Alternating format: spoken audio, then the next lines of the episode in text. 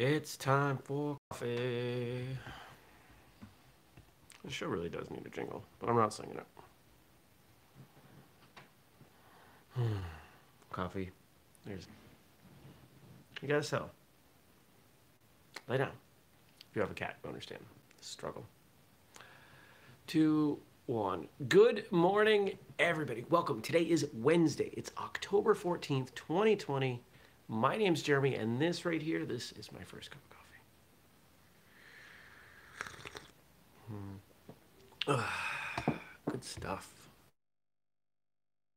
Hope you had a good Tuesday. I had a pretty productive day. Got a lot done. We recorded three podcast episodes yesterday. I had a wonderful guest interview, and uh, Andrew and I did two episodes. Really, really enjoying my collaboration with him. That's working really well. So shout out to Andrew. Um, what else did we do? Figured out what happened with Whistlekick Live last week. It was as simple as a single click. There was one tiny, ridiculous thing that was not working correctly. It was so frustrating. Once I found it, I went, oh, why? And, and Gabe and Andrew were testing it out with me, and we, it was just so dumb the way it's set up. It shouldn't, what, what happened shouldn't be possible. But it was, it is, and so now we know. You gotta lay down. What are you doing? You gotta lay down. I'm trying to do a show. Uh, what else? Went to the gym. Gabe and I talked about a bunch of stuff with live. Future plans. We're planning out things that we're going to implement like three, four episodes from now. Because the show is constantly improving. So we're just laying out what things we're going to try, which is kind of cool. Um, and then email and a bunch of other just miscellany. Today, I think I'm moving into Panera to do email. I'm pretty sure that's my job today. Got a handful of things I got to do with the house, acupuncture, and then once I'm done with acupuncture, I'll pop over to Panera and just work on email because this one was awful yesterday. Just she would not leave me alone. I cannot get work done when she's like that. She was either on the other side of the door complaining, or if the door was open, she was in in the office complaining. She just wouldn't. She wouldn't stop. I need to hire a cat handler. Basically, someone to sit on the couch. If anyone out there wants a job sitting on a couch, it pays very little, but you get to sit with a cat. Stacy's asking which Panera. No, no, uh, it'll be the one down here, the one in Berlin, because these are my stomping grounds. I do spend a lot of time at the one in Williston. If I'm up that way, I'll go there. Uh, but you know, the best part about the one down here in Berlin, um, for those of you who are not Vermonters, Berlin is is not Germany or anything. Berlin is uh, one town over from Montpelier, our capital. Uh, nobody's ever there. If I go in, there's a good chance I've got the whole place to myself. Everybody goes through the drive-through. Can I offer you some cat hair? She's at back at the point where she's not grooming herself well, and she's getting matted. So I'm trying to deal with that when she sits on the lap. What else? What else happened?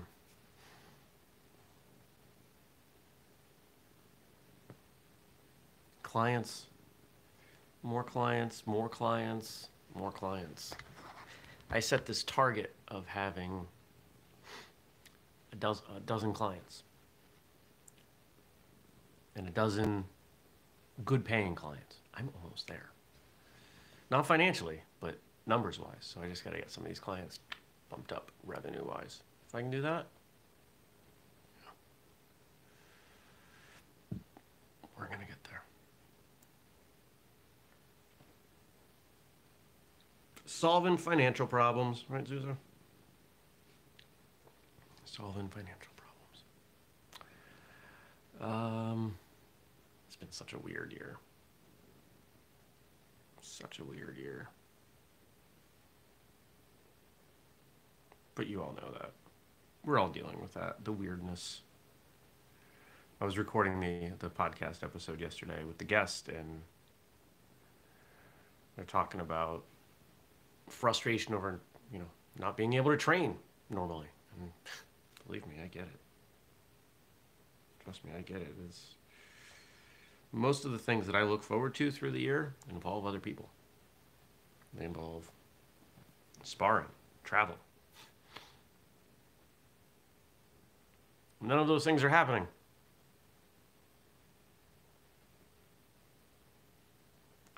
If I didn't have that stand up heavy bag that's right there, if I didn't have that thing,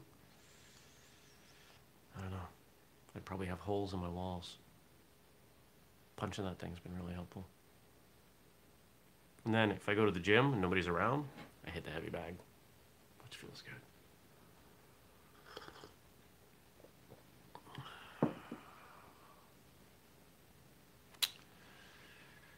I don't know what else.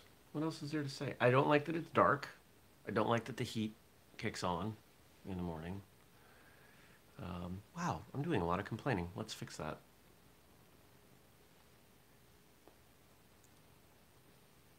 Yeah.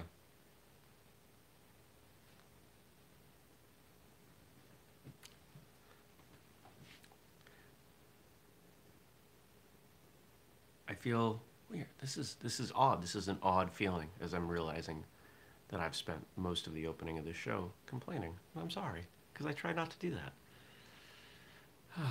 I have a lot to not complain about. I thought I was going to be on the road with clients, with a client today, but it looks like we're doing that next week, which means I get the day to catch up. Because I'm behind. Definitely behind. Monday was weird. Monday, Monday being a holiday and sort of taking a half day. The way I start my day is a direct reflection of how the rest of it will go. So if I start off productive, like if I get up, get to my desk quickly and I get start getting a lot done, the rest of the day will go well. If I say, oh, you know, I don't have a lot to do, I'll wait until nine to start work, I get nothing done. I really don't.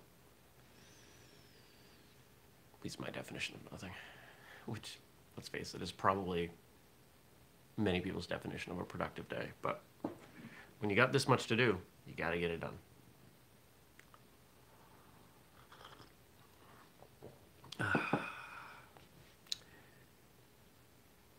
I think we should see what Yolan wrote in. What do you think, Susan?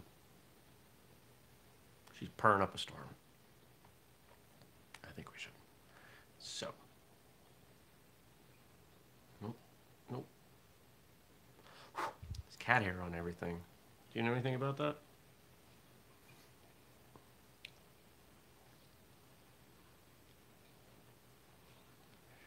Remember, if you've got stuff you want me to comment on, drop it below. Once the show closes, I'll talk about it tomorrow. And interestingly, hmm.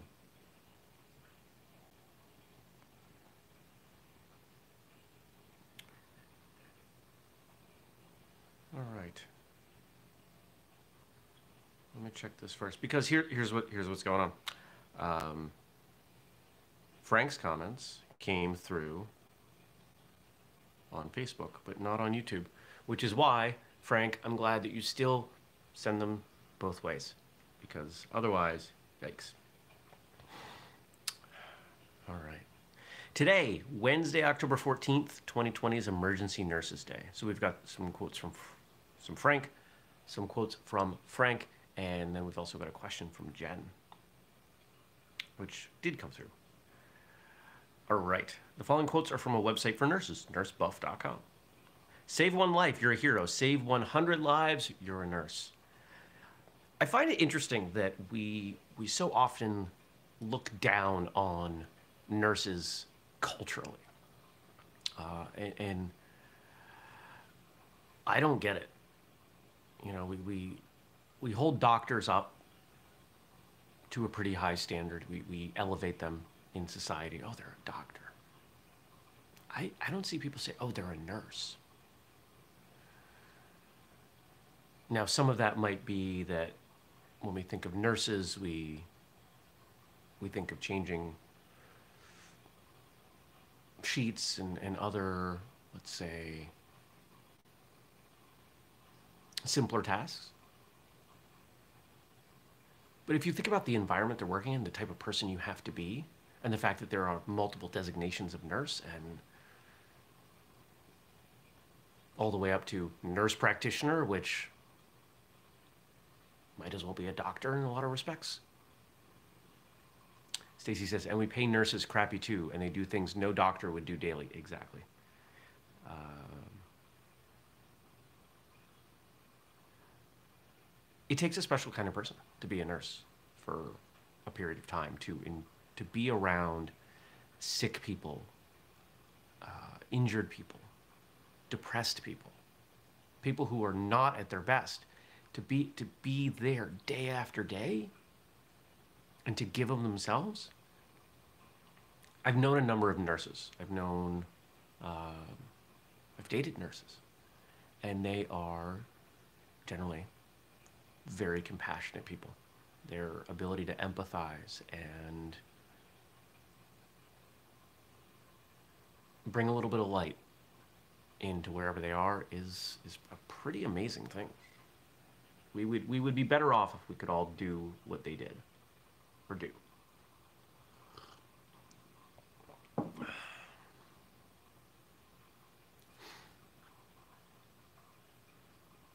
We'd be stuck without them. A nurse is not what you do, it is what you are. I am a nurse. It's not what I do, it's what I am. A lot of, a lot of similarity between that and martial arts, right? I can swap that word. A martial artist is not what you do, it is what you are. I am a martial artist. It is not what I do, it's what I am.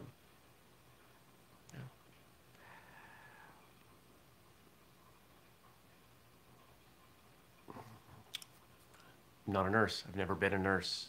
Uh, I would say I have a pretty good bedside manner.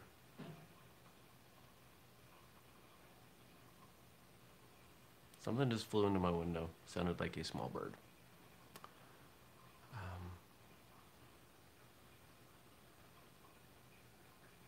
I've got a pretty good bedside manner, but I, I don't think I could do 90% of what they're doing.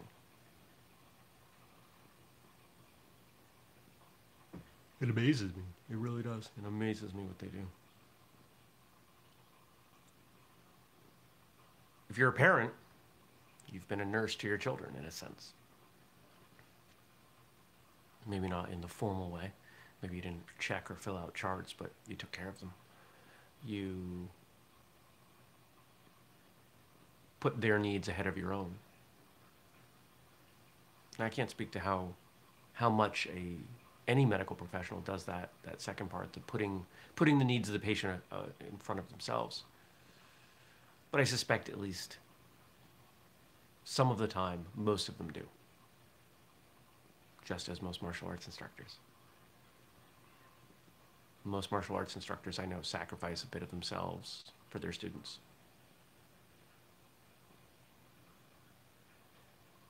It's service. Being a nurse is, is, is one of the best examples of serving others, of caring for them, because it happens when it is the least attractive. It is the least glamorized. And as Stacy said, doesn't even pay that well most of the time. But it's honorable. It is necessary. And I'm thankful that they're out there. Bound by paperwork, short on hands, sleep, and energy, nurses are rarely short on caring. Sharon Hudacek. And that's the part that blows me away. You know, you talk to someone who's been a nurse for, you know, decades, and they're still kind and compassionate people. When you talk to plenty of other people who work in some kind of service position, and have done it for decades, quite often they are disillusioned, uh, they are cynical, they're bitter. And I'm sure there are plenty of nurses out there that fit that description, but in my experience, that's not most of them.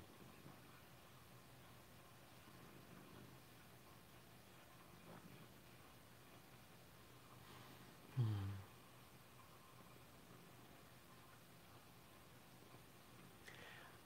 I'm thinking a lot about hospitals and medicine and, and doctors and nurses and patients, just this, this whole system. And I don't, I don't mean the medical system from the perspective of, of insurance and money and billing and all that. I just, I just mean the actual work that gets done.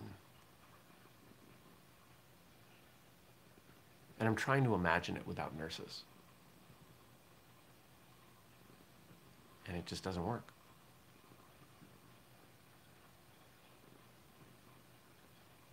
If you or somebody you know is a nurse, I hope you, you thank them today. And maybe ask them why they wanted to become a nurse. If you look at uh, what, what's the, the lowest level of training,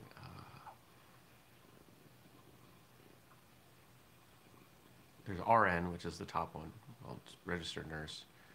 And then there's an LPN and a LNA. There we go. I think LNA is the first is the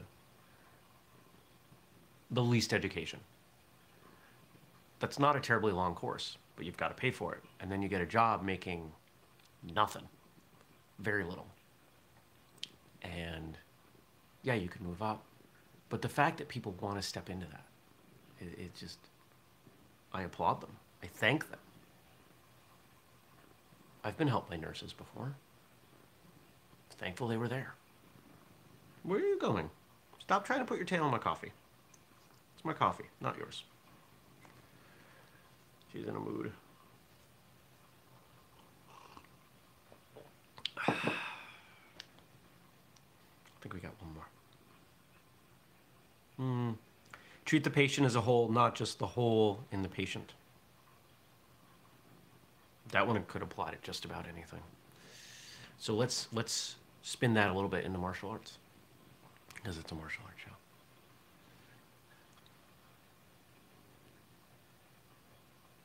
If you teach kids, or really, you teach anybody anything. If you work with another human being, compassion and empathy are so paramount to getting the results that you want. Can you imagine a person in a hospital? Let's imagine two identical situations, identical people. Excuse me. There we go.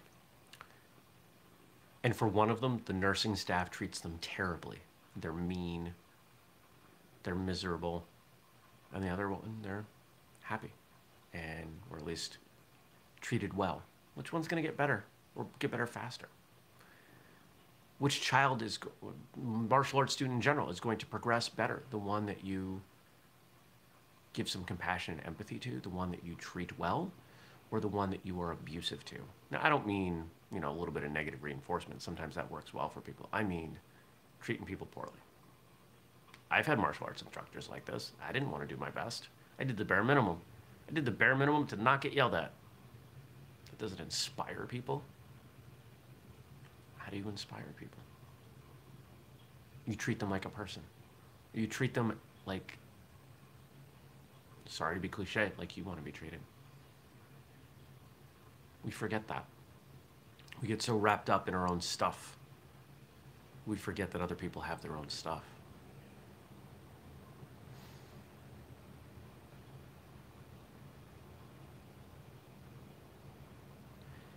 If I could snap my fingers and there was a mass awakening of empathy. All this, all the crap that's going on in the world right now would virtually disappear. No, it would. If you've ever seen the movie, uh, movies, What Women Want or What Men Want, that's It's a good example of finding empathy.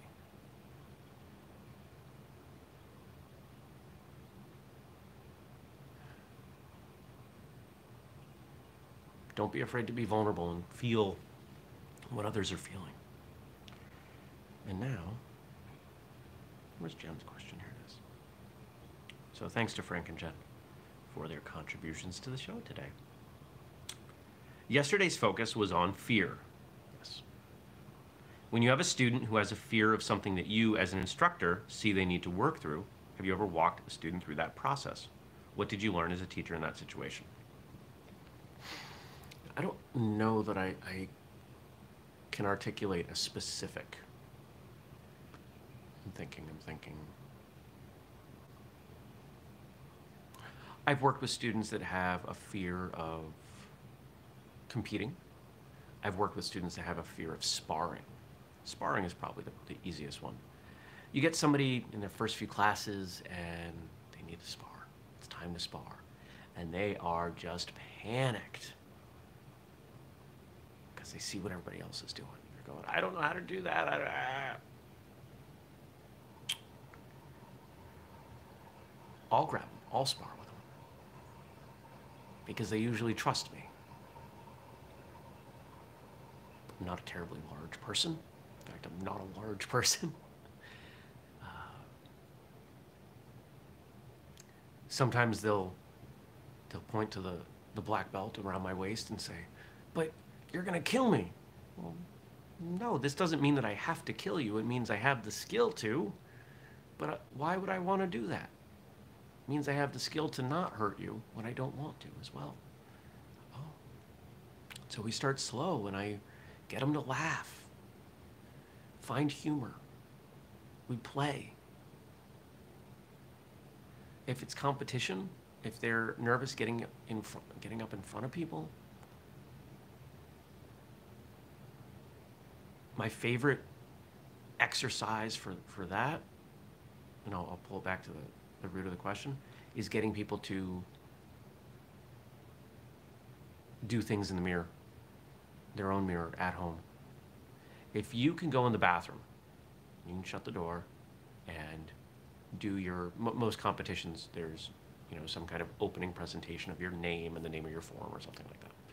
If you can do that, looking at yourself in the eye, in the mirror, you can probably do that in front of other people. For some reason, doing it facing yourself is, is a very strange thing. But this connects to don't treat the hole in the person, treat the whole person. Why are they scared? Fear usually comes from a disconnect with their expectations in the world. They're afraid they're going to get hurt because this is what they think happens. Or they're afraid of letting someone down because they're that's what they think that they're being held to a higher standard than they are. And so sometimes you got to get to the root of it. Sometimes you can't, especially if it's a, like a young kid or maybe an adult who just won't open up to you. So you got to guess. You got to get down in the muck with them. You got to feel it out. Sometimes people just want to know that they're supported. Maybe maybe this is a circumstance where you got to go above and beyond.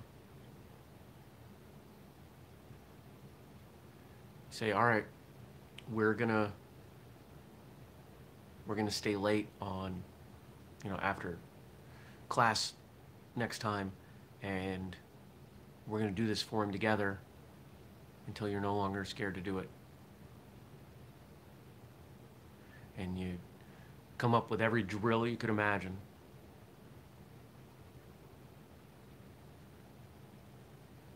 What's, what's that line? People don't care how much you know until they know how much you care. Sometimes they just need to know that you care.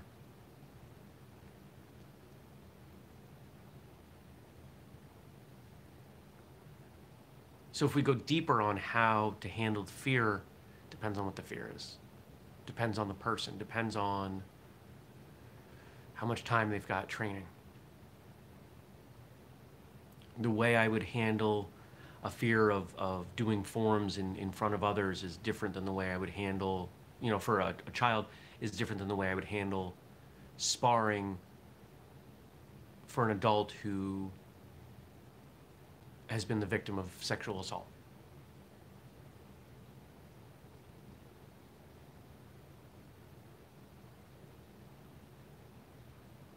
But the key is empathy. If they know you care, you're going to get a lot more out of them. Now, what did I learn? What have I learned when I've had students like this? I've learned that there's a lot of crap out there. And martial arts is uniquely suited to helping people through a lot of it.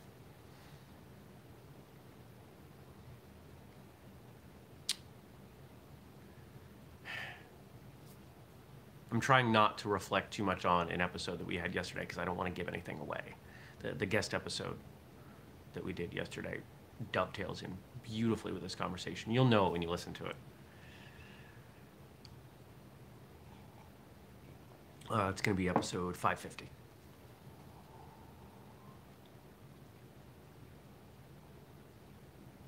You've heard me say on the show that the opposite of fear is love. Right? So if if someone is suffering from fear, how do you love them? How do you express love, convey love, lead with love in those circumstances? Empathy, compassion, all that. So, Jen, if that's not enough, if you want to go deeper, uh, email me or let me know more. We can set up a time to chat or something. Happy to help with that. I'm gonna go. I'm gonna get started with my day, and you're gonna do the same, I expect. Thanks for watching, or if you're listening later on, thanks for listening. If you've got questions or comments or quotes or whatever it is, drop it below once the episode closes. I will respond to them tomorrow. If you want to support what we do, remember Patreon and buy stuff at whistlekick.com. Use the code FirstCup15. Stacy's sending the care emoji. Actually, that's kind of it's, it's more of a love emoji. Well, thank you, and love back to you, Stacy. Love to you all. I hope you have a fantastic day. I'll see you back here tomorrow, 6:30 a.m. U.S. Eastern Time, bright and early, another episode of First Cup. Take care. Peace.